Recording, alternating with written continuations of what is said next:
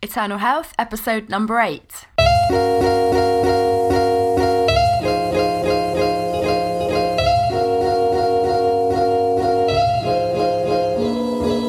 You're listening to the Eternal Health Podcast, where we discuss God's great design for your life in body, mind, and spirit.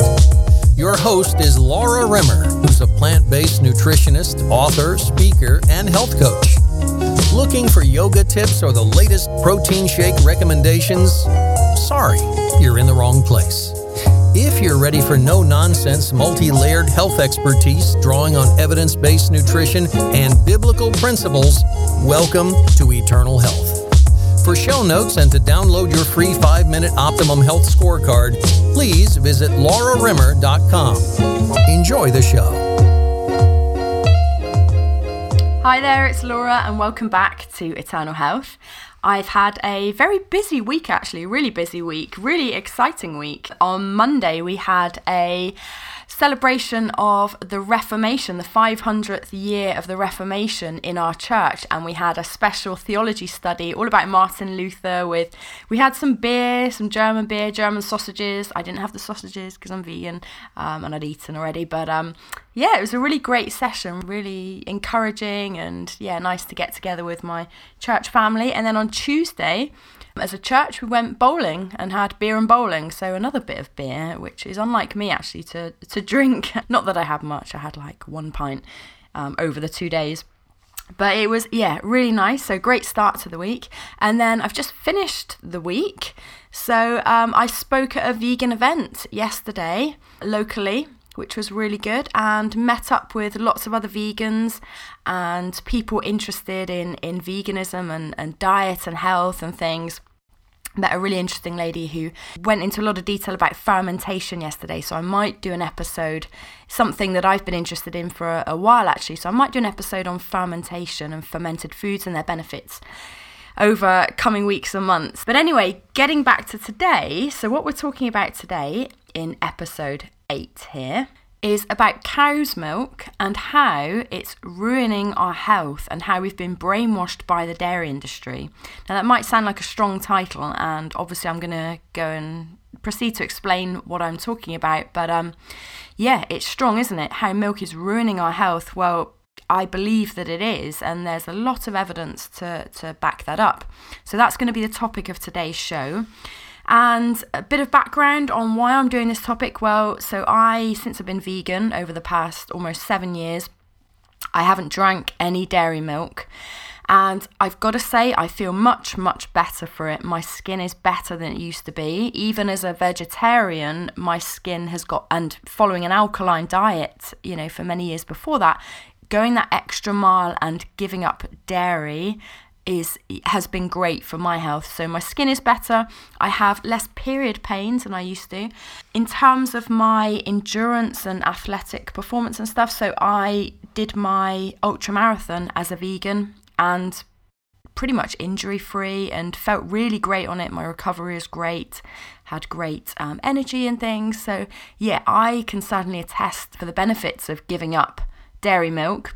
And the reason why this topic is interesting and important for, for us today is because more people than ever really have milk intolerances and also associated diseases which are related to hormones. And obviously there's a lot of hormones in milk, and I will talk about that later in the podcast. But there's a lot of hormone-related diseases such as breast cancer. You know, it's a huge, um, a huge problem in our society. And so we really need to look at the possible link between dairy milk and things like breast cancer. And also because the game has changed in terms of farming and things, we're not operating really as food and farming anymore. It's more of a factory line, and that has implications not only on the welfare of animals, but also on our health and, you know, how the milk is produced and what's actually going into that milk. So we'll talk about all that kind of stuff. And also, quite simply, the rise of veganism. There's more people really than ever going vegan now. And supermarkets and stores and restaurants and things are having to step up to the plate on that and provide dairy milk alternatives, which which you can find in abundance now. And again, I'll be talking about dairy milk alternatives later in the show. So let's get into it. I'm going to be talking about four main points in this episode on dairy milk. So number one is the fact that the game has changed in milk production. Number two, we're going to look at the propaganda of the dairy industry. Number three, we're going to look at diseases linked with dairy milk and evidence to back that up. And then the fourth point is we're going to look at milk alternatives. Are they any good? How can we use them? Which ones are best? Where can we buy them? All that kind of stuff. Okay, now I'm going to start with the subject, which is probably the most difficult for me to talk on, because as a Christian and a vegan, I have both of those things to hold up and weigh up at the same time when talking on the subject of the fact that the farming industry game, if you like, has changed. And it's the, the issue of commoditization of animals and factory farming, and it boils down to the cruelty of animals. So I want to first off say that as a Christian, there's a lot of theology in the Bible about, about animals and their ultimate destination. And I firmly believe, looking at what the Bible says, that animals will be redeemed in the new creation. So any animal that dies will be with Jesus, will go immediately to the presence of Jesus. And when Jesus returns and we we enter the new creation, then animals will be fully redeemed. So I'm not ultimately worried about their destination. I know that all animals, um, there is something in Genesis to say that if an animal kills someone, then that's a different story. But for the most part, animals will be redeemed. But also, we are told to be good stewards of the animals and the planet. And it's very hard to see a lot of evidence of that in this day and age. Yes, we can all look out. So in England, where I am, you can look out in a field and see cows grazing and think, that's fine. The dairy industry, the dairy farms uh, are, are fine. You know, those cows are milked in a nice way and we've got nothing to worry about. However, that's not often, more often than not, that's not the case, and you don't see all that goes on in dairy farms. So this isn't an animal rights activism podcast. This isn't, um, I'm not going to go on a rant or anything like that about animal cruelty, but let's just look at the facts and relate them to, you know, yeah, to, to health, number one. And my aim with this was just to relate it to health, but I found in the research of this podcast, and I've looked at this stuff before, but revisiting it for this podcast, my conscience really is, you know, it's pulling on my heartstrings, because the main reason for me going vegan six, almost seven years ago was I sat down and watched some animal cruelty videos. I watched some farming videos, and after, you know, floods of tears, I decided there and then to give up meat and dairy. I'd already given up meat, but dairy, because in many ways the dairy industry is more cruel than the meat industry. So watching, I watched a couple of videos in the preparation for this this podcast, and again it just brought me to tears, because it's it's really bad what the cows go through. And I'm not here to condemn you if you drink milk, if you eat meat currently, that's not the idea of this, but just to be thinking about what goes on, just to have your eyes open to the reality of things, and in a purely selfish way, just look at the effects that the cruelty of animals and the commoditization of animals has on the health of that milk. So let's look at that. So I've just got to, um, I, I want to just quote this from The Guardian newspaper. It came out in uh, March two thousand seventeen. Let's start with the U K dairy industry. And I'm not going to spend a long time on this. I'm just going to give an overview.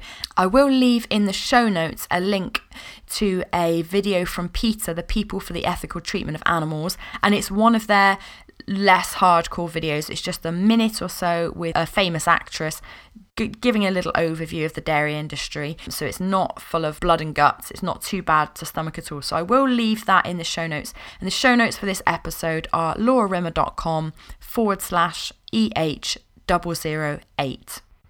So let's just look at what The Guardian has to say about the U K dairy industry. The dairy industry amounts to systematic cruelty. In reality, the daily practices of most dairy farms are more distressing than those of meat production. A mother cow only produces milk when she gets pregnant, so starting from the age of fifteen months, she will usually be artificially inseminated.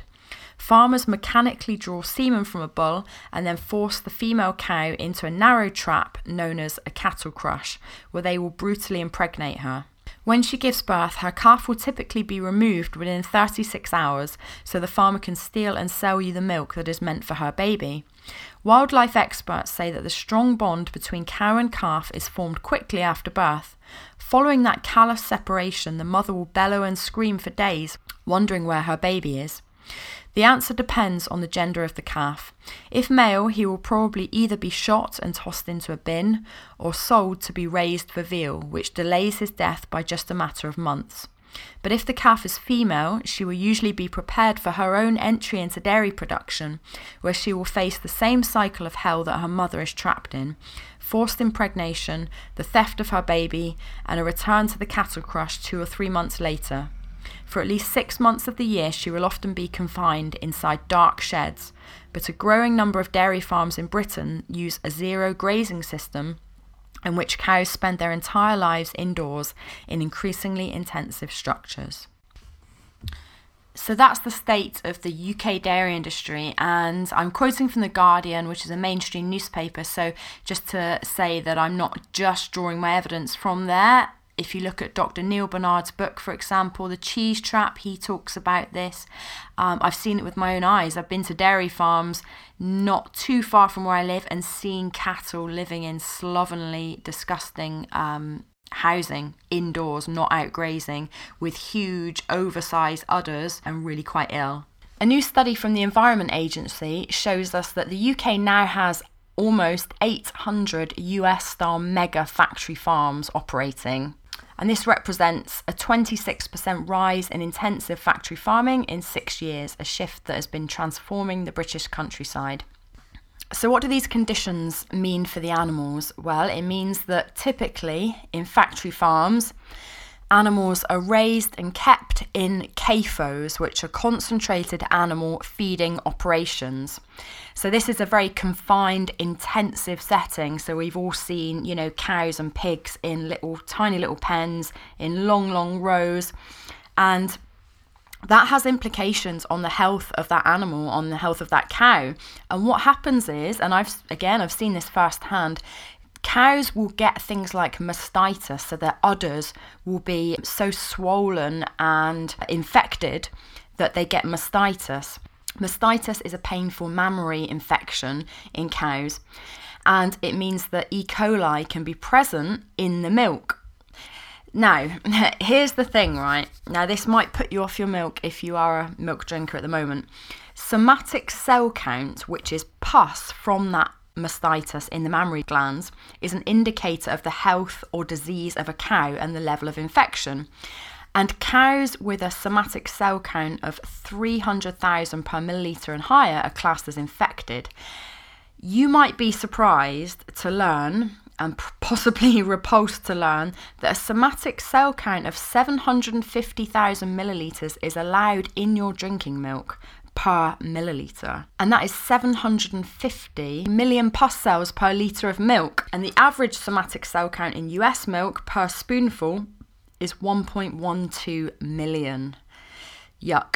And because of this high incidence of mastitis and other infections that the cows get from living in such confined quarters, then they're routinely given in the U S antibiotics to try and quell chronic infection, and they're also injected with recombinant bovine growth hormone. So this is, just to be clear, this is in the U S. This is not allowed currently in Europe and Canada. It's been banned. But recombinant bovine growth hormone, R B G H, is a genetically engineered hormone that was approved for the U S in nineteen ninety-three by the F D A, Food and Drug Administration. And this growth hormone was devised by Monsanto, the company that routinely creates um, genetically modified soybeans. And it has the purpose of growing a cow very rapidly in order to produce fifteen to twenty percent more milk.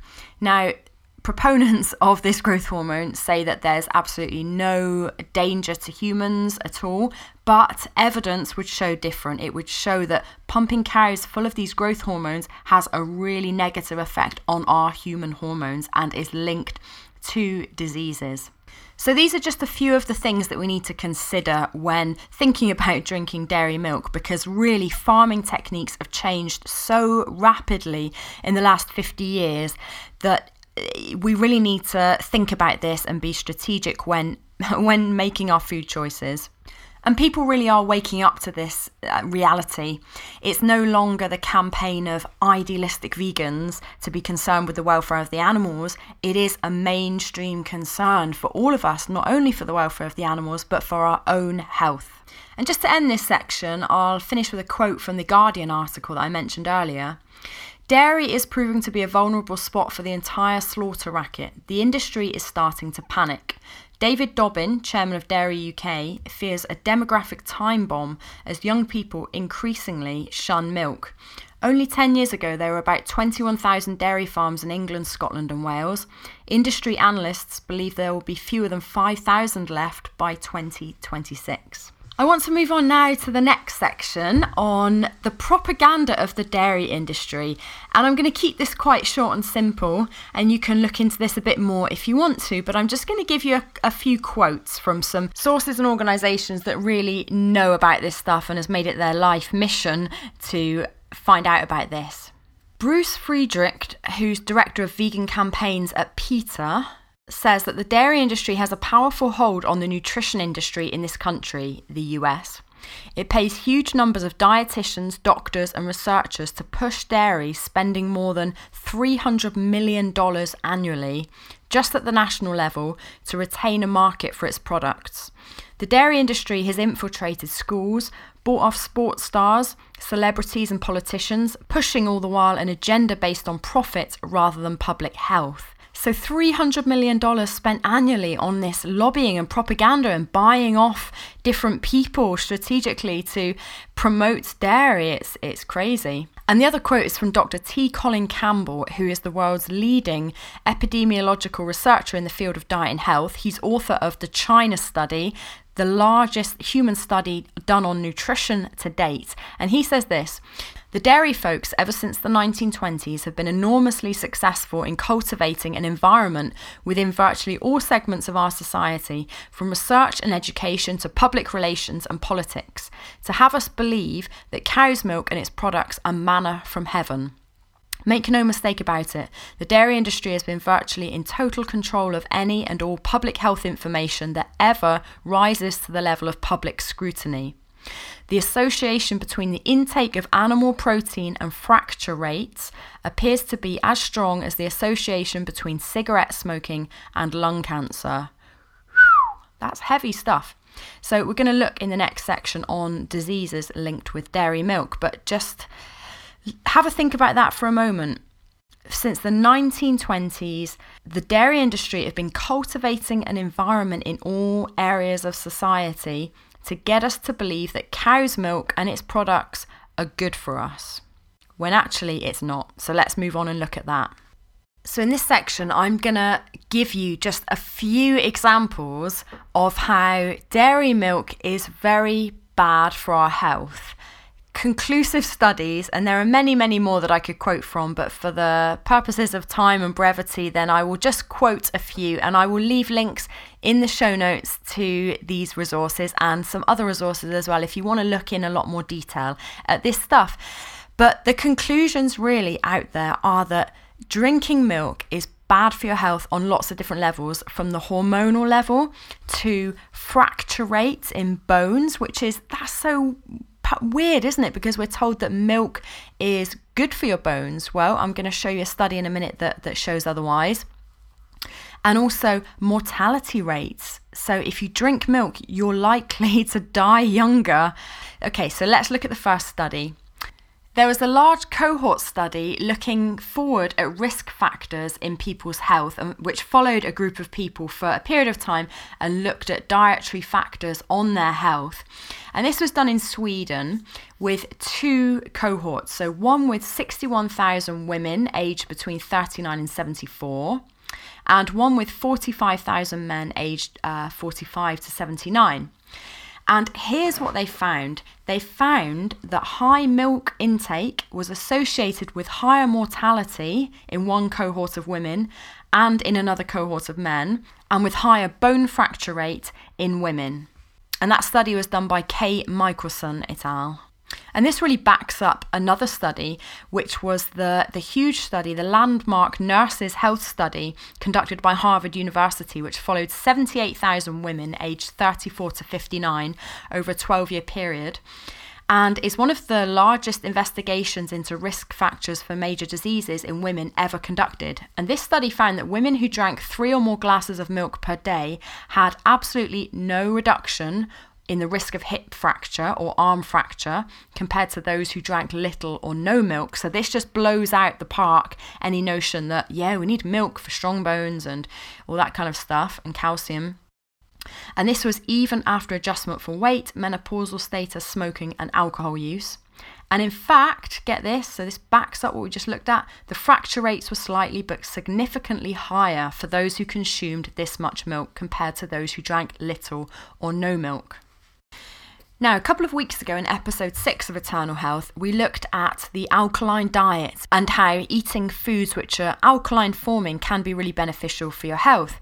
Milk is an acidic food. It's an acidic forming food. So once it's passed through your body, like any other animal derived protein rich food, milk has a positive renal acid load, P R A L. And that triggers a protective biological uh, reaction to neutralize all that damaging acidic protein before it reaches the kidneys. So milk, once it's been passed through the body, metabolized, is an acid-forming foodstuff. Okay, so I mentioned earlier the hormonal implications of having dairy milk on us humans. And I just want to tell you about a study done by Cheng et al. Called Beyond Overweight, Nutrition as an Important Lifestyle Factor Influencing Timing of Puberty. And this study found that early onset of puberty has health consequences, has adverse health consequences.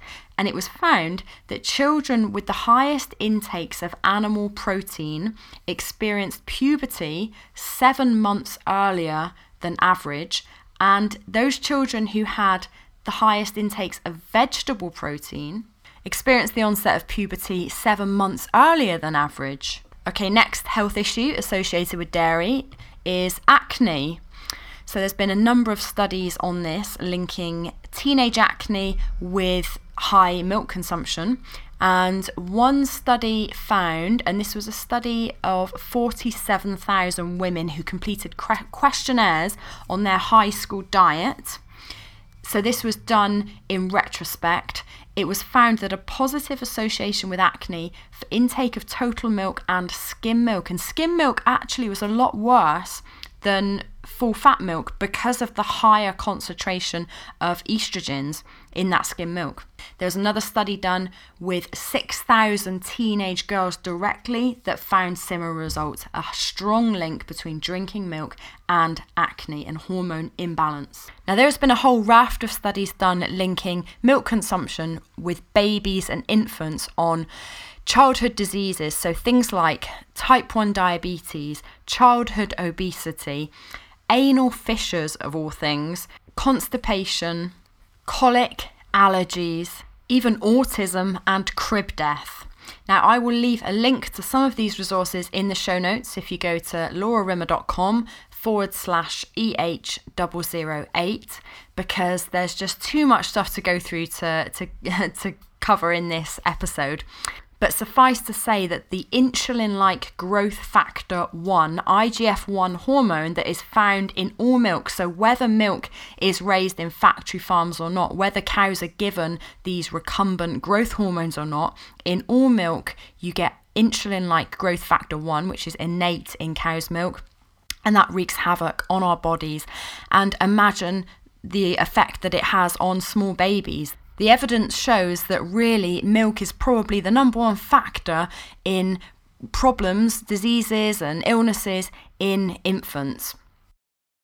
And the irony is that women, when they're in hospital, if they can't breastfeed, they're encouraged to have milk formula, which is really concentrated amounts of milk proteins, casein, which our body finds very difficult to break down, I G F one, and estrogens and lots of other hormones, which play a destructive role on our babies' and children's bodies. Okay, cancer. There's been a number of studies on the link between dairy and cancer, and I may well do a whole separate episode on cancer and meat and dairy products because it, it it's such a huge topic.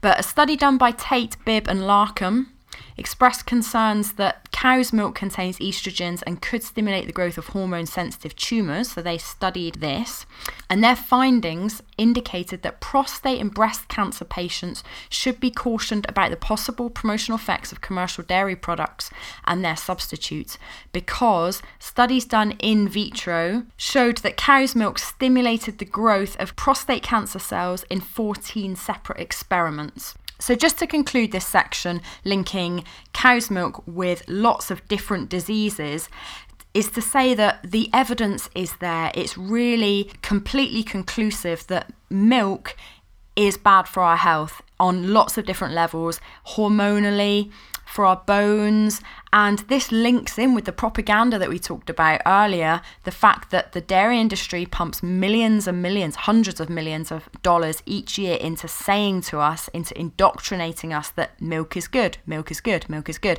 when actually, if you look at the scientific studies, it says milk is bad, milk is bad, it's going to ruin your health. So I may well revisit this in future episodes, but I don't want to go through any more scientific studies because I think we've we've done about enough for today. So I will leave some extra links and sources and, and resources for you in the show notes if you want to find out more about this.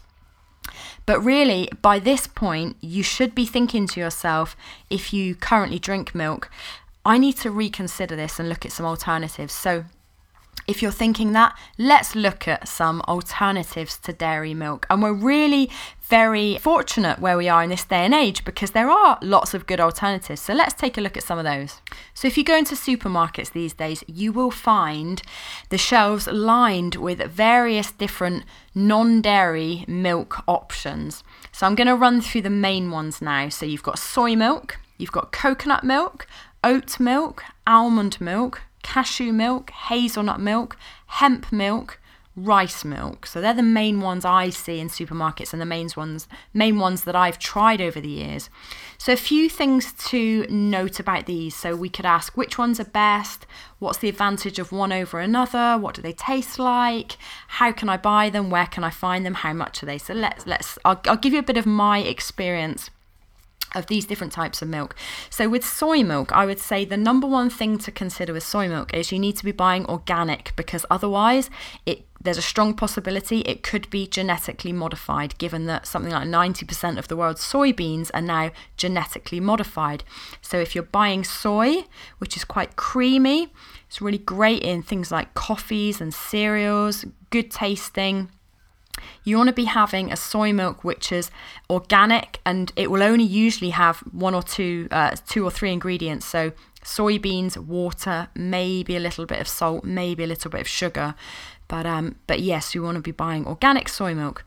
Coconut milk is a really good alternative, and coconut milk tastes really fresh, it's really low fat, it's low in calories, and you want to be looking for the carton of coconut milk, not the tin. So you know in Chinese and Asian cooking you have tins of coconut milk um, for things like Thai curries, and that's not what you want because that, that's super thick and dense and massively high in calories, and it's not the same consistency as a, as a normal milk.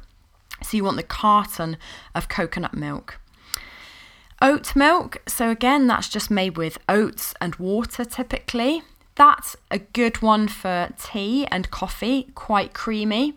Almond milk tends to be, I found, commercially bought almond milk tends to be the lowest in calorie, if you, especially if you get the unsweetened version of almond milk. It's as low as thirteen calories per one hundred millilitres. So if you're looking to find, you know, a low-fat, low-calorie version of a milk, if you're looking to lose weight, almond milk is really good.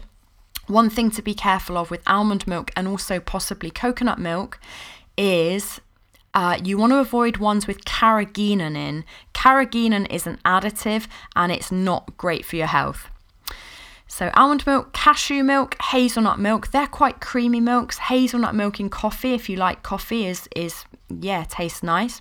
Hemp milk is great. That's probably one of the better quality milks in terms of nutrition because it's so high in omega three fats, which is really good for your health.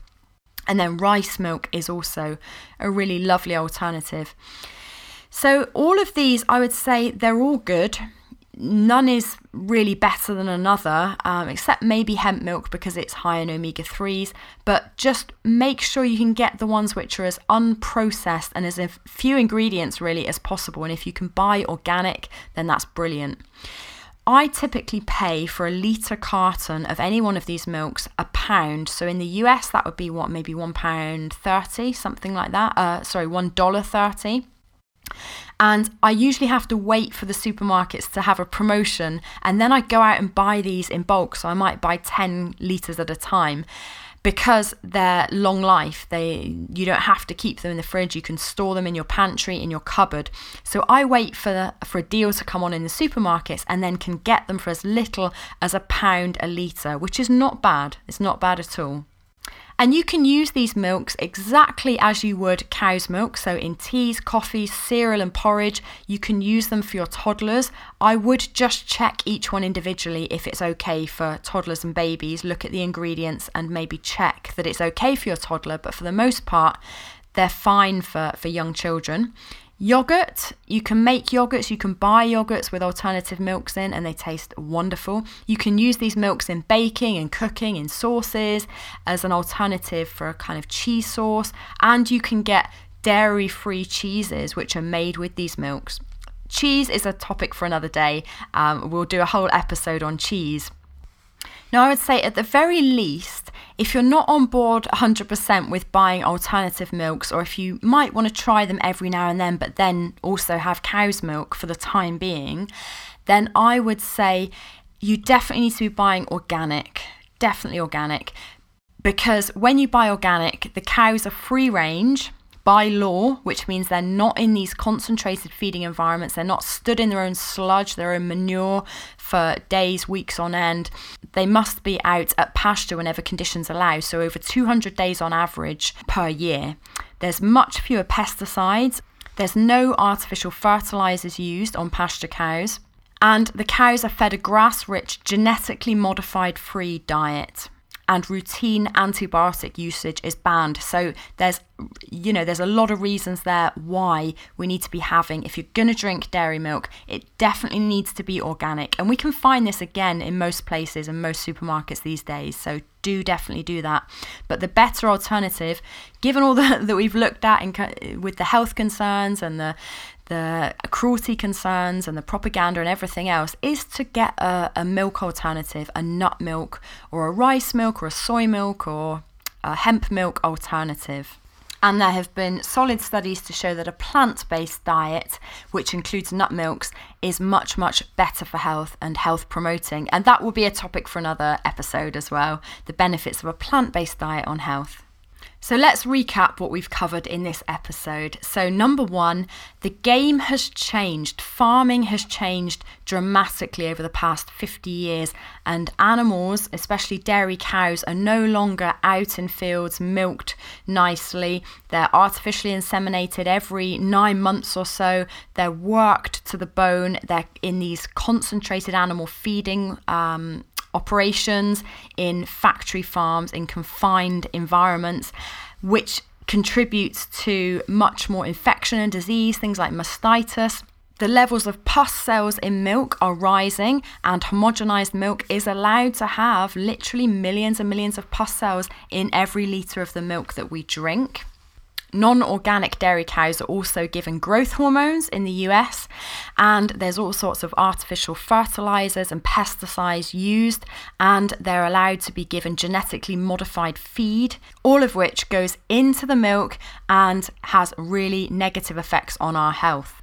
Okay, point number two, there is massive propaganda that the dairy industry routinely puts out. three hundred million dollars are spent in the U S every year to tell us that milk is good for us and to make milk popular and to really just promote and sell its dairy products, even in the face of all the research. So that brings us on to point three, the fact that dairy is linked with lots and lots of degenerative, horrible diseases that are preventable when we don't have dairy products. So everything from childhood obesity, type one diabetes, lactose intolerance, allergies, colic in children, acne, childhood constipation, autism, crib death, to name but a few. And finally, point four is if we're looking to have milk alternatives, then there is an abundance out there these days in our supermarket. So soy milk, coconut milk, oat, almond, cashew, hazelnut, hemp milk and rice milk are the standard ones. And you can buy these easily and cheaply, and my advice would be to stock up on them. Also, lastly, on that point, you can make your own milk at home. And I would leave a link to a recipe for almond milk that you can make at home very easily, very cheaply in the show notes. And I'm just going to leave you today with a Bible quote that I will go on to explain because I think it's relevant to what we've talked about today. This is from Exodus three eight, and it says, "And I have come down to deliver them out of the hand of the Egyptians and to bring them up out of that land to a good and broad land, a land flowing with milk and honey." So from that Bible verse, we might think that drinking cow's milk is really good for us, and but let's just look at what that actually is referring to. So a land flowing with milk and honey, a kind of promised land of abundance. The key word in this verse is flowing, and it's widely regarded that the honey referred to here is specifically date honey, so fruit nectar as opposed to bees' honey, first off. And the milk, flowing with milk, this means that it's indicative of a greater good, the fertility of the land. And what this milk here symbolises is superior quality, richness of taste and nourishment. Honey represents sweetness, and the goodness of Israel is both nourishment and pleasant.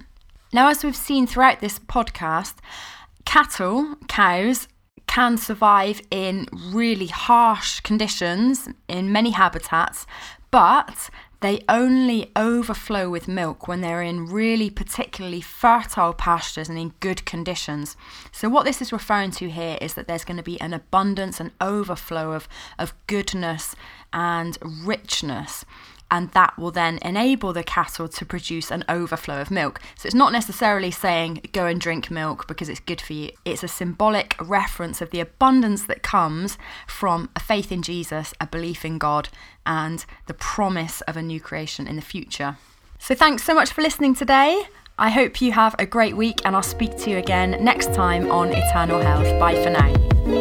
Thanks for listening to the Eternal Health Podcast. Go to laura rimmer dot com to download your free Optimum Health Scorecard and find out your current health score, plus tips, coaching, and training on how to get slim, healed, and energized. Remember to subscribe, rate, and review on iTunes, and we'll catch you next time on Eternal Health.